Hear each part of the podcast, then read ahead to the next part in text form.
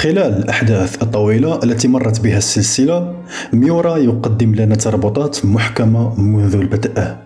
قبل الاستمرار لدي طلب صغير وهو الاشتراك في القناة يجب أن نصل العدد إلى 6000 مشترك في أقرب وقت. إذا لم تكن مشترك في قناتي اشترك وفعل الزر لتصلك الفيديوهات. الصراحة الدعم شيء عظيم ويساعدني في الاستمرار.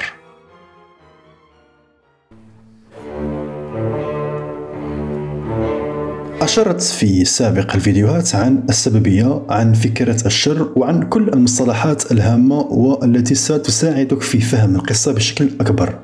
هناك شخصيات لم يحن دورها في التحليل وسيكون لها على طول استمرار سلسلة تحليل أحداث وشخصيات برزيرك في المجلد رقم 26 وقبل وفاتها بفترة وجيزة أجرت فلورا محادثة مع فارس الجمجمة حيث ذكرت أن السببية ليست دائرية كاملة ولكنها دوامة لولبية. وعلى الرغم من أن الناس قد يبدو أنهم يكررون أخطاءهم فإن غاتس ورفاقه ليسوا ملزمين باختيار نفس المسارات مثل فارس الجمجمة وفلورا. يحتوي هناك في الفصل أيضا على إطار ينظر فيه كل من فلورا وفارس الجمجمة إلى الدرع والطريقة التي تتمركز بها فلورا وشخصية فارس الجمجمة الجبارة ثنائي يذكرنا بغاتس والشركة إن العبارة القائلة بأن السببية هي دوامة لولبية يتردد صداها في جميع أنحاء السلسلة من نواح كثيرة. بعضها أكثر وضوحا من البعض آخر. على سبيل المثال افتتح الفصل المذكور بإنهاء فلورا من العمل على الدرع الذي سيرتديه غاتس قريبا.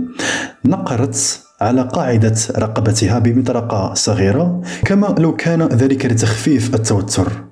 هذا انعكاس أيضا لريكيرت وهو ينقر أو يلامس على نفسه بنفس الطريقة بعد الانتهاء من بعض الأعمال المتعلقة بالدروع التي سوف يرتديها غاتس في السابق من القصة. عندما زار غاتس كوخ غودو قبل انطلاقه للعثور على كاسكا وإنقاذها. خلال زيارته للعاصمة أشار ريكيرت إلى أن الأسلوب البنائي للقلعة يختلف اختلافا واضحا عن الأسلوب البنائي للمدينة وأنه يبدو أن كل هذا صنع من أجل جريفيث خلال مهمة تخليص جريفيث تلقي الأميرة شارلوت عبارة تاريخية عن أصول برج النهضة والعاصمة القديمة التي دفنت تحتها والحكم المأساوي للملك جايسريك كحاكم لها.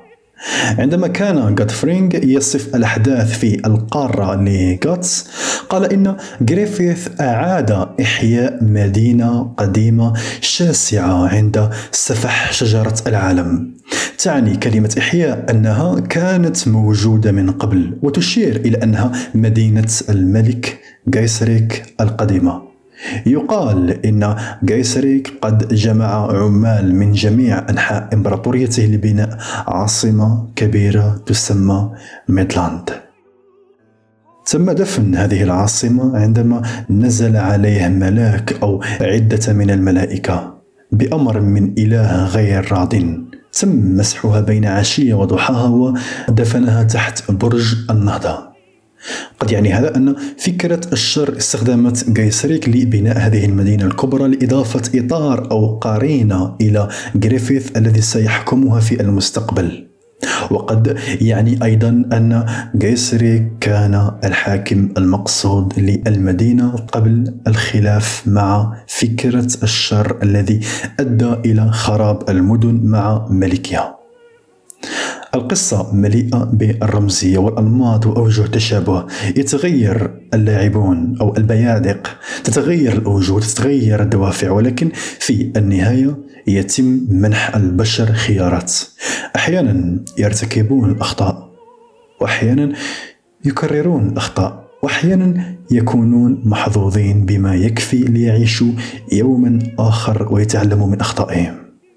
النمط الذي يمكن للقارئ أن يلاحظه منذ بداية القصة حتى الآن هو أن جريفيث يلهم مشاعر البشر الناس من أجل الحصول على دعمهم واستخدامها ثم التخلص منها عندما تظهر نسخة متفوقة لتحمله إلى مستويات أعلى. نقل جريفيث مركزه الثاني من كاسكا الذي لم يكن أفضل من غاتس في القتال. إلى غاتس الذي تفوق عليه زود الذي يخدم حاليا جريفيث لقد فعل الشيء نفسه مع سوني أيضا مستخدما إياها لكنه لم يرد بالمثل على المشاعر التي صنعها في قلبها. شعرت سونيا بالإحباط من قبل جريفيث الذي بدأ في مغازلة الأميرة شارلوت لتثبت نفسها أنها من رجال الملك.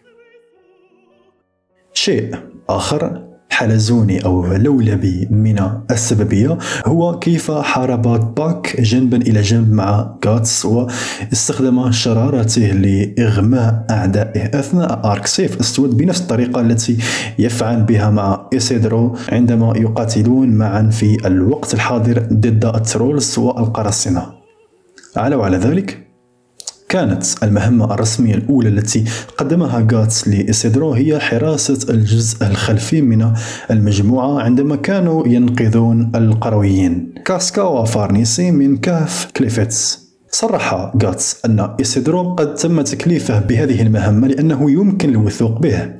كانت مهمة غاتس الأولى من جريفيث في فرقة الصقر هي أن يكون الحارس الخلفي. عندما علق بعض الجنود على أنه من المحتمل اختبار غاتس هناك وتصرح كاسكا إلى أنه على الرغم من خطورة الاختبار إلا أنه من المهم جدا أن يتم اختبارها. لذا إذا كان جريفيث قد أعطاها لغاتس فهذا يعني أنه يمكن الوثوق بغاتس معها. هذه المشاعر تردد صدى بعضها البعض عبر الزمن. عندما يكون القارئ مسلحا بفكرة أن السببية هي دوامة لولبية يصبح آرك السياف الأسود حادا بالمحتوى لإعادة النظر فيه عدة مرات. إنها المرة الأولى التي نرى فيها بطل القصة أو الرواية المحتاج الذي يبدو أنه لا يقتل والذي لا يزال متمسكا بإنسانيته وهو ينزل إلى الجحيم لمحاربة خدمه. عندما التقى فارغاس غاتس للمرة الأولى شعر بالإشمئزاز من الرجل الغريب المعذب. لقد دمرت حياة فارغاس قبل سبع سنوات من قبل الشيطان ذاته لكنه لم يحرز أي تقدم نحو الوصول إلى الحياة التي سلبته كل شيء. هذا الضعف يثير إشمئزاز غاتس ولكنه أيضا يملأه بالخوف والتحريض لأن حكاية فارغاس تشبه إلى حد كبير حكايته. وصولا إلى فقدان إحدى أطرافه وعينه واضطراره إلى مشاهدة حواري الشيطان يلتهم كل ما أحبه في العالم. فارغاس هو ما يمكن أن يصير عليه غاتس لكنه أيضا غاتس على ما هو عليه الآن. وجود بائس يستهلكه الانتقام على الرغم من أن غاتس يعامل فارغاس بوقاحة شديدة إلا أننا تعلمنا لاحقا أن السياف قد تأثر بقصة الرجل الصغير ويتعهد بنجاح حيث حيث فشل فارغاس عند اقتحام قلعة الكونت واجه غاتس دال الكاهن الفاسد الذي يخدم الكونت الشخصية الدينية من جند الكونت على غرار البابا الذي أصبح الآن أداة يستخدمها جريفيث بالتماثل الذي هو عليه دال. تعرض غاتس للهجوم من قبل الرومات أولا ثم بالرماح. أرسلت كلا المجموعتين ثم يواجه بعد ذلك نوعا قويا ولكن بطيئا ويقتله أيضا. ويمكن أن تكون هذه اللقاءات ممثلة لبعض الرسل أو الفرسان تحت قيادة جريفيث قبل المواجهة النهائية. يمر غاتس بهذه التجارب بمفرده وعندما يصل إلى الكونت يجد نفسه غير قادر على قتله. حتى في اللحظة الحاسمة في المعركة عندما يتم الكشف عن طبيعة الكونت الحقيقية لتيريزيا ابنة الكونت ممثلة الإنسانية الطاهرة صفحة نظيفة خالية من الذنوب بسبب جهلها. تيريزيا أميرة ذات شعر داكن تم عزلها من قبل في البرج. ليس لها أم وأب خائف على أن يصيبها مكروه. قصة درامية أو دراماتيكية تذكرنا بالأميرة شارلوت. وصولا إلى عادة الصراخ عندما لا تشق طريقها وحدها وهي سمة مشتركة بين الفتاتين. تمنح تيريزيا نقطة الضعف الوحيدة للكونت ويطبق غاتس هذه المعرفة باستخدامها كدرع بشري. قبل قطع رأس الكونت بطريقة مماثلة ربما في الصدام النهائي سيشمل تعرض طبيعة جريفيث الحقيقية للإنسانية. لمن عمل حبه ودعمها على نحو دؤوب لتأمينها. نجا الكونت من قطع الرأس. لكنه يواجه الهزيمة والموت ودعا السيادة للمساعدة والذين يظهرون لكنهم يرون أن وجوده ضئيل للغاية بحيث لا يبرر ثأرا من السياف الأسود. يقود فارغاس الكتل من الأرواح الطائشة لأخذ الكونت على الرغم من أن القراء قد أخذوا شعور بأن فارغاس قد انتقم. فإن فارغاس سيعاني أيضا من نفس العذاب الذي لا ينتهي مثل الكونت القارئ سيتذكر أنه بمجرد هزيمة الكونت غاتس تيريزيا وباك يتم إبعادهم من الجحيم أو البعد. في البداية كانت تيريزيا ذات ميول انتحارية ولكن قبل أن تتمكن من قتل نفسها تهتز الأرض تحتها وتضطر إلى التشبث بسيف غاتس للحد من السقوط. السيف هو خلصها غير أنه ترك جروح على يدها بسبب الاضطرار إلى التشبث به كما رأينا. وفي النهاية تلوم جاتس على كل شؤمها. وتصوره على أنه الشرير وهو الدور الذي تقبله جاتس بسهولة ومع دفعه لها للكراهية. بكلماته القاسية يتضح أنه يبكي.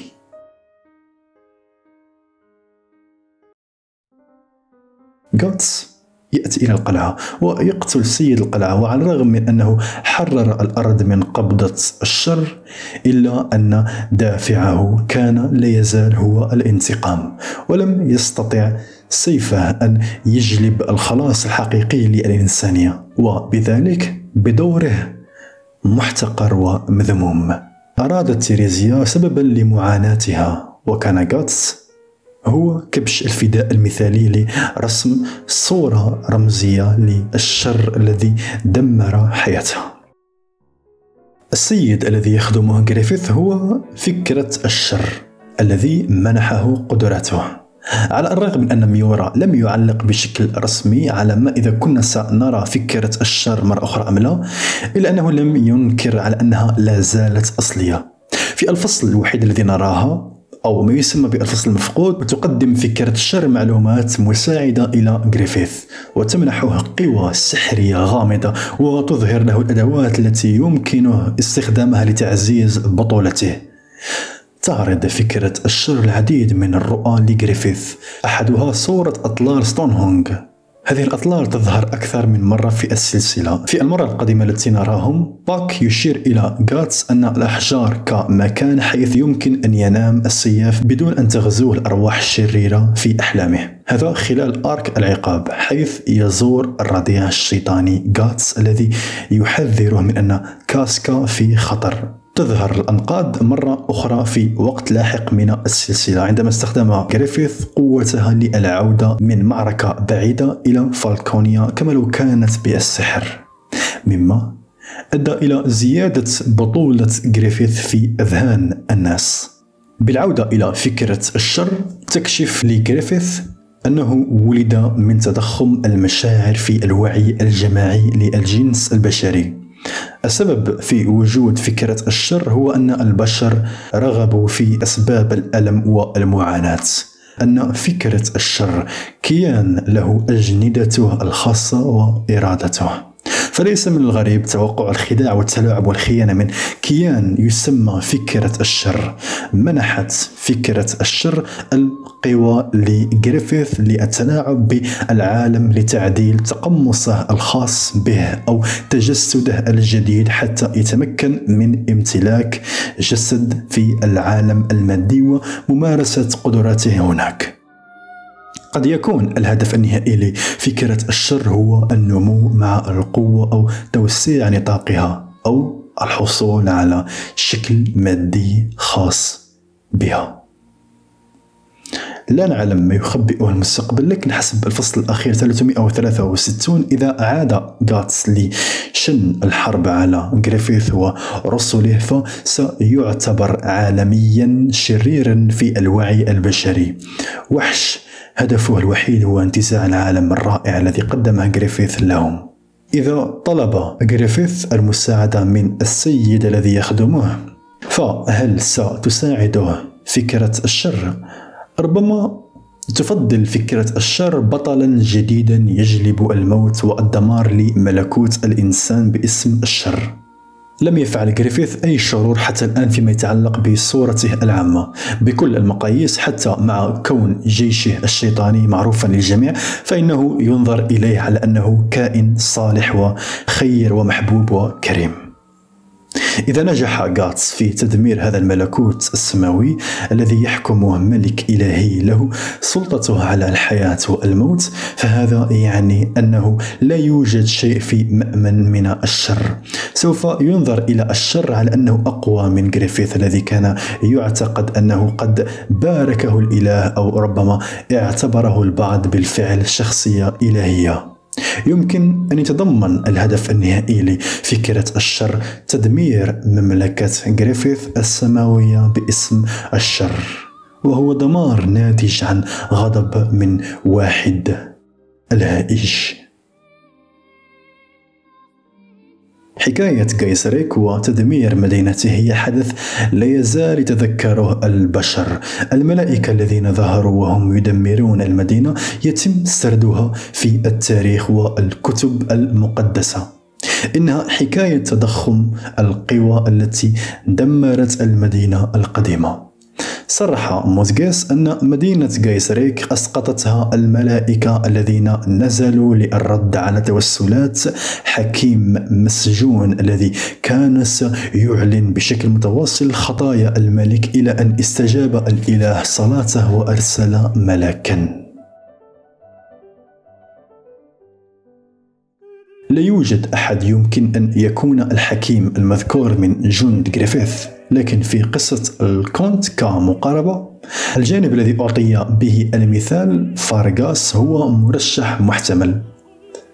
أعلن عن خطايا الملك أي الكونت حتى نزل ملاك على هيئته. غاتس بنفسه وجلب الخراب إلى نظام الكونت باستجابة دعاء كل أرواح ضحايا الكونت المعذبة. أعتقد أن النهاية ستحتوي موضوعات تعود إلى آرك السياف الأسود وهي الدوامة اللولبية للسببية التي يتردد صداها من البدء. في العصر الذهبي حصل غاتس على حلفاء أقوياء وجديرين بالثقة وغالبا ما رأينا الكثير من المزاج المشرق هناك حيث تمزح الشخصيات وتضحك مع بعضها البعض إلى أن تواجهها أحلك اللحظات مرة أخرى منذ فترة طويلة.